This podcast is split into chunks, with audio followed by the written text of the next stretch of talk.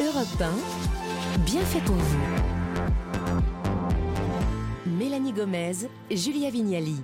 Très heureuse de vous retrouver sur Europe 1. Nous sommes ensemble jusqu'à midi en direct depuis le tournoi de Roland Garros. Et ce matin, on vous invite à réfléchir à notre façon de faire l'amour. Et on le fait grâce à l'éclairage de notre invité Alexandre Lacroix, philosophe et auteur du livre Apprendre à faire l'amour paru chez Flammarion.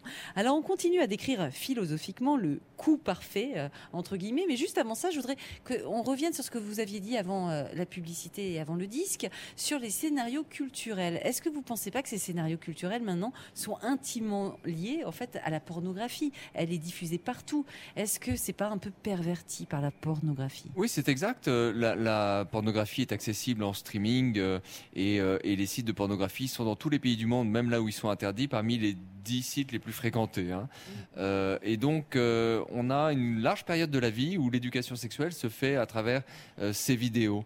L'accès à la pornographie, l'âge moyen en France est de 11 ans. C'est dingue. Et ce qui a par contre peu évolué, alors cet âge s'est beaucoup abaissé en 20 ans, mais ce qui a par contre peu évolué, c'est l'âge du premier rapport sexuel qui est toujours de 16-17 ans pour les garçons et les filles. Néanmoins, vous pensez qu'on peut dire que les scénarios culturels, justement, peut être influencés par la, pornographie, ont, fait, ont fait évoluer la façon de faire l'amour, de, par exemple, de, de, de, ah, nous déjà de nos enfants bientôt par rapport à ceux de nos grands-parents, nos arrière-grands-parents? Ah bah C'est certain, c'est-à-dire que pendant 5 ou 6 ans, euh, la représentation de la sexualité qu'on se construit, on le fait à travers le porno. Alors mon point, c'est pas de faire la morale là-dessus, c'est pas un point moral, ça crée quand même certains problèmes.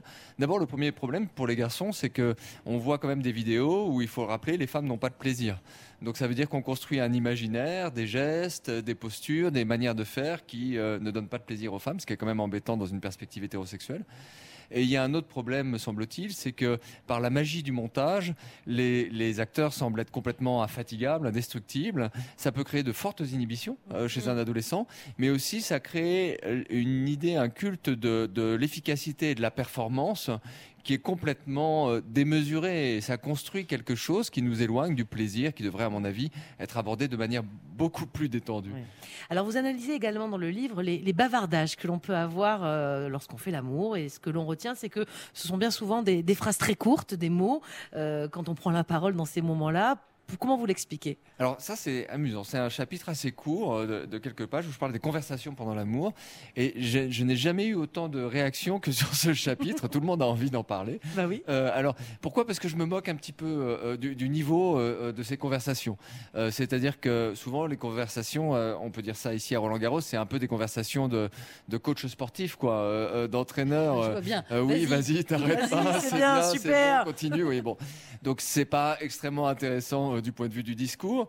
Euh, certains se lancent dans de grandes affabulations, de grands scénarios, de grands scénarios. Euh, explique-moi ce que tu ferais si, euh, mets-toi dans le rôle de. Alors là, ça devient un peu fictionnel et, on, perd un peu, on perd un peu pied dans ces grands, dans ces grands scénarios. et en fait, j'essayais d'analyser la, chose et je me disais mais être créatif dans une conversation ou quand on écrit, par exemple, c'est-à-dire être créatif avec les mots, avec le langage. On a tous eu des conversations qui ont changé notre vie. Hein. Euh, d'une manière ou d'une autre. Mais quand on est créatif avec le langage, ça demande une extrême concentration, un extrême investissement. Et là, c'est un peu comme si on vous demandait, quand vous faites l'amour, d'être créatif avec le langage. C'est un peu comme vouloir jouer du violon en montant à cheval. Quoi. Donc c'est impossible. il, faut, il faut donc se taire. Euh, c'est ce que vous préconisez. Je se taire ou être humble et modeste sur sa capacité à produire des, des, phrases intéressantes. je crois que justement, vous déconseillez même de dire je t'aime pendant, ce, pendant l'acte. Pourquoi? Ah non, non, ça je ne déconseille pas. Ce que, ce que je relève dans un autre chapitre sur le, les je t'aime pendant l'amour, c'est que ce qui est le plus intéressant, c'est qu'un je t'aime euh, crée une sorte d'ouverture ou d'horizon d'attente où on espère que l'autre va dire je t'aime en retour. Et en fait, donc ça ouvre une temporalité très très particulière. C'est un peu comme, euh, je file la métaphore avec Roland Garros, comme un service qu'on lance. On attend un retour de, de, la balle qui peut d'ailleurs euh, arriver bien plus tard. et, et, ça, je trouve ça intéressant. C'est-à-dire que le je t'aime, c'est à la fois un don, mais c'est un don qui appelle un contre-don. Et dites-moi, parce que je vais moi aussi filer la métaphore. Euh, ah, allez-y, Julien, vous filer. Euh, parfois, ce sont de véritables cris hein, qui, qui, se passent durant l'acte, comme euh, les, les, jeunes femmes là, qui rattrapent les. Ouais. Ah ouais, ouais, faites bien la tennisman. c'est un peu nul. Bon, bref, pourquoi on a un tel besoin comme ça, un peu animal? C'est pour se motiver comme d'un point de vue sportif? Alors, il y a, il y a plusieurs euh, types de cris. Là aussi, j'ai un chapitre sur les cris qui a beaucoup moins fait réagir. Les gens sont peut-être plus pudiques sur cette question. D'abord, il me semble qu'il y a parfois de l'exhibitionnisme euh, vocal et euh, il faudrait d'ailleurs inventer un mot pour le plaisir un peu bizarre que prennent certains à entendre les autres faire l'amour, par exemple euh, quand les fenêtres sont ouvertes en Les été, qu'il y a une cour d'immeuble, voilà. vrai. Et peut-être qu'on pourrait, enfin je propose un néologisme, l'auditorisme, de même Ah. qu'il y a le voyeurisme, il y aurait peut-être l'auditorisme Ça qui serait... existe Ouais, il y a des Bon, je sais sont- pas, je l'invente, je Ouais. propose. Ça doit exister. Et, euh, et- et je me dis qu'il y, a- il y a comme ça un jeu et qu'il y a des cris qui sont adressés aux autres. C'est-à-dire, il existe un euh, tout- toute une sorte de cris qui sont pas vraiment adressés aux partenaires, mais qui sont adressés à un public plus ou moins imaginaire suivant l'épaisseur des cloisons. C'est pour impressionner les voisins. vrai. Voilà, ou le couple d'à côté. ou- Et alors, euh, il existe par contre des cris qui sont adressés aux, aux- aux- aux Partenaires. partenaires, et, et là, ils ont quelque chose de beaucoup plus intime, de beaucoup plus singulier. Et puis enfin, il y a des cris qui échappent complètement. Euh, C'est-à-dire, ce sont des cris hors contrôle. À mon sens, ce sont les plus beaux. C'est quoi, par exemple Ah Ah, non, mais c'est-à-dire que c'est le cri qu'on n'avait pas prévu de, de, de, Ah oui. de, de- un cri de jouissance, par exemple, quelque pendant chose qui euh, est d'une pure spontanéité. Presque maladroit même. hein. Alors justement, par- en parlant de maladresse, vous dites également que parfois, bah oui, on peut, il peut y avoir un aïe, il peut y avoir ah non, pas ça ou je sais quoi. Ces maladresses là, euh, elles sont, elles sont les bienvenues ou Elles sont mignonnes et à cultiver, non À peut-être mon sens, oui, euh, ça, ça rompt avec euh, justement notre imaginaire très mécanique qui, nous- qui vient de la pornographie. L'imaginaire contemporain de la sexualité, c'est un, un- un- un imaginaire de machine euh, bien huilée, bien rodée, qui devrait fonctionner toujours parfaitement. Et on voit bien que euh, rapporté à une relation, ben, cette sexualité-là, c'est une sexualité désespérante. Mm. Euh, c'est une sexualité désespérante et que dans euh, la maladresse, si la, la maladresse est quand même accueillie, je dirais, avec, voilà, avec, un, avec un sourire, il y a quelque chose de notre vulnérabilité, euh, de notre humanité qui transparaît. Et hum, se rappeler qu'on n'est pas des machines, ça me paraît euh, d'abord une chose importante. Euh, Il y a des maladresses qui sont des accros. Il y a peut-être aussi des maladresses, par exemple un coup de coude nonchalamment envoyé au visage, Mm. qui signale que peut-être qu'on ferait mieux de, de, je sais pas, de passer au Scrabble, c'est-à-dire Oui, oui, il y a des maladresses qui veulent dire quelque chose qui également. veulent dire comme des actes manqués. Il y a des maladresses qui veulent dire que voilà, peut-être, peut-être que que C'est on pas le moment, ouais. ouais, ou qu'il Mm. faut mettre fin ou faire une pause. Eh bien, Alexandre, vous ne bougez pas au cours d'une vie. faire une nous- petite pause Nous justement. faisons l'amour des milliers de fois. Alors si nous prenions le temps de réfléchir un peu à nos gestes, à nos habitudes pour donner à ces moments davantage d'intensité, c'est ce que l'on vous euh, propose ce matin sur Europe 1. Alors à tout de suite. Europe 1, bien fait pour vous. Julia Vignali et Mélanie Gomez. Soyez les bienvenus si vous nous rejoignez sur Europe 1 ce matin dans Bienfait pour vous. Nous sommes toujours en direct de la porte d'Auteuil et du tournoi de Roland Garros et on a décidé aujourd'hui euh, de réfléchir à notre façon de faire l'amour. C'est vrai que c'est pas quelque chose qu'on fait souvent, en tout cas lorsqu'on est adulte, voire en couple depuis longtemps. Alors ce travail de réflexion, eh bien on vous propose ce matin accompagné euh, du philosophe Alexandre Lacroix. Alors Alexandre, vous écrivez dans votre livre que la différence entre la pornographie et l'érotisme, euh, c'est surtout le rythme finalement. Euh, ça veut dire que pour bien fa- faire l'amour, il faudrait peut-être le travailler, ce rythme. Euh, je crois que vous conseillez d'ailleurs plutôt le rythme du swing que celui, je sais pas, de, de la techno euh, électro, par exemple.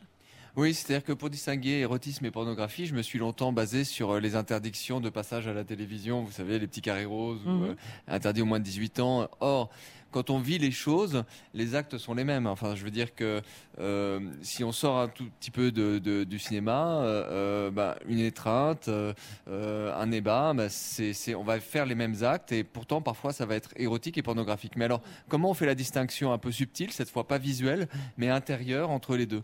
Eh bien, peut-être que c'est une question de rythme, et je vous propose cette hypothèse, c'est de considérer que la pornographie est rapide et que l'érotisme est lent. Mm. En fait, l'érotisme, ça demande un ralentissement du temps euh, pour que la sensorialité, euh, nos cinq sens jouissent d'eux-mêmes, en fait. Mm. C'est-à-dire que euh, ça demande d'accueillir les petites perceptions, les perceptions subtiles. C'est ce qui fait que un baiser, par exemple, peut être pornographique s'il est très avide, dévorant, mais il peut être très suave, très lent, très doux, et un baiser peut aussi être érotique.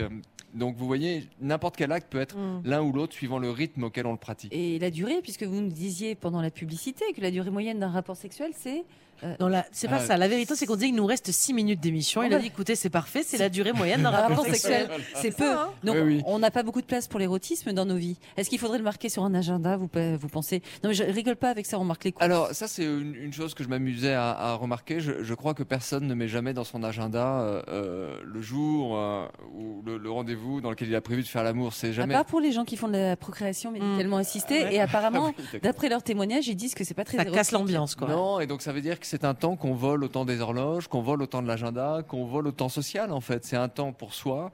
Et justement sur le swing, ma remarque, euh, euh, c'est de dire voilà, il y a deux manières d'envisager les choses. Peut-être que notre imaginaire pornographique nous conduit à, à reproduire des formes de reproduction très mécaniques et très violentes. Ce serait un peu un rythme techno, mais alors euh, vous voyez, euh, boum boum, quelque chose de vraiment euh, la tyrannie d'un rythme qui se répète. Et qu'est-ce que c'est que le swing? On swing dans une musique à pulsation binaire, il y a, une, réduction, une contraction du deuxième temps, mais une contraction qui est complètement aléatoire. Ça veut dire qu'on répète euh, les notes quand on swing en jazz ou en blues, on répète les notes, mais il y a une altération qu'on ne peut pas écrire sur une partition. Il y a quelque chose qui ondoie. Eh bien, je me dis que cette idée-là, cette idée que dans la répétition, on peut accueillir l'autre, on peut accueillir l'impalpable, l'impondérable, euh, euh, une élasticité, c'est c'est une idée qui peut nous guider pour rendre les rapports moins mécaniques. Alors faire bien l'amour, c'est ce que j'ai bien compris de ce qu'on dit depuis tout à l'heure, c'est euh, être plutôt dans une forme de lenteur que dans la rapidité, un rythme plutôt lent. Euh, néanmoins, dans le livre, vous abordez aussi la, la brutalité des rapports sexuels qu'il peut y avoir parfois euh, lors des débats amoureux. Alors on parle pas ici du tout hein, de sadomasochisme ou de brutalité, vraiment de, de violence, mais plutôt de ce besoin que ressentent certains lors des rapports sexuels de, de défier un peu physiquement l'autre. Ça, Oui. ça dit quoi? Oui, euh, en fait, euh, il me semble que quand on est adulte, on se confronte assez peu au corps des autres. C'est-à-dire que quand on, quand on est enfant, euh, il y a des bagarres dans les cours d'école et euh, il y a des corps à corps constants. Alors certes, c'est sur le mode de, de- un peu du, du- du conflit, euh, mais on, on perd ça à l'âge adulte. Sauf que j'ai l'impression qu'il en reste quelque chose quand on fait l'amour. C'est-à-dire Ouais. qu'il y a le contact des peaux qui a créé une forme d'ivresse. Et il y a aussi, sans parler de conflictualité, de sadomasochisme ou de mise en scène compliquée, il y a aussi le fait de se faire des petites misères. Enfin, je veux dire, euh, euh, de se pincer, de se griffer un peu, de se mordiller. Euh, j'ai l'impression qu'il y a quelque chose d'un peu enfantin qui filtre comme ça dans nos rapports euh, érotiques, sensuels. On parle toujours de l'orgasme comme étant le point culminant du plaisir et pourtant, à vous lire, il s'agirait plutôt du moment qui précède l'orgasme. Vous comparez ce moment à un souvenir de jeunesse en roller. Racontez-nous. Qu'est-ce que c'est que cette histoire Ah oui, alors non. Euh, ça, c'est un souvenir un peu particulier. Il y a que les gens qui ont fait du roller euh, assez intensément qui pourront voir de quoi je parle. Quand on est en roller euh, et qu'on est jeune et qu'on fait des bêtises, on s'accroche à des voitures ou à des motos. Et, c'est mal, surtout ne faites pas ça. Ouais, voilà. Et il y a un moment où on le sent très très bien dans les pieds. On n'a pas l'adhérence avec les roues pour tenir si on devait- venait à lâcher. C'est-à-dire, il y a quelque chose, on se dit, bon, bah voilà, là, je suis rentré dans l'inéluctable, hein, dans l'irréversible. C'est-à-dire, il faut que la voiture ou la moto freine. Si je, si je lâche, je tombe. Et euh, il y a un moment, quand on fait l'amour, je dis, tiens, c'est intéressant. Il y a un moment, quand on est un homme, en tout cas, où euh, on ne peut plus retenir l'orgasme. C'est-à-dire, on a passé un point de non-retour, mais pourtant, on n'est pas encore dans l'orgasme. Et alors, ce qui est intéressant, évidemment, c'est que ce moment un peu suspendu euh, avant la petite mort, on peut apprendre, me semble-t-il, avec le temps, à le faire durer un petit peu. Mais ça s'inscrit dans un, une critique plus large de l'orgasme que je fais dans le livre. J'ai l'impression que les gens somnubilent avec cette idée, notamment avec le fait que ce soit un, objectif à atteindre, qu'il faille faire jouir l'autre absolument. Et moi, je, pense que c'est euh, c'est une activité qui doit être euh, agréable tout du long et en elle-même, qu'il ne faut pas somnubiler pour les quelques secondes de, de crispation finale. Bon, ben voilà, on va retenir ça en conclusion. Merci beaucoup, Alexandre Lacroix, d'avoir été avec nous euh, ce matin depuis 11h. Et pour encore davantage d'informations passionnantes, je rappelle qu'il y a votre livre Apprendre à faire l'amour, paru chez Flammarion. Julien, on va changer de thématique maintenant. Et oui, les bienfaiteurs du jour d'Europe 1 arrivent en studio. Le docteur Alexandre Marchac va nous expliquer si le sport conserve autant qu'on l'imagine et notamment est-ce que les sportifs vieillissent vraiment moins vite? Et puis il y aura aussi les prescriptions lecture- et lectures pour enfants de Nathalie Le Breton et ce matin des livres pour travailler sur la confiance en soi des plus jeunes. Alors restez avec nous sur Europe 1.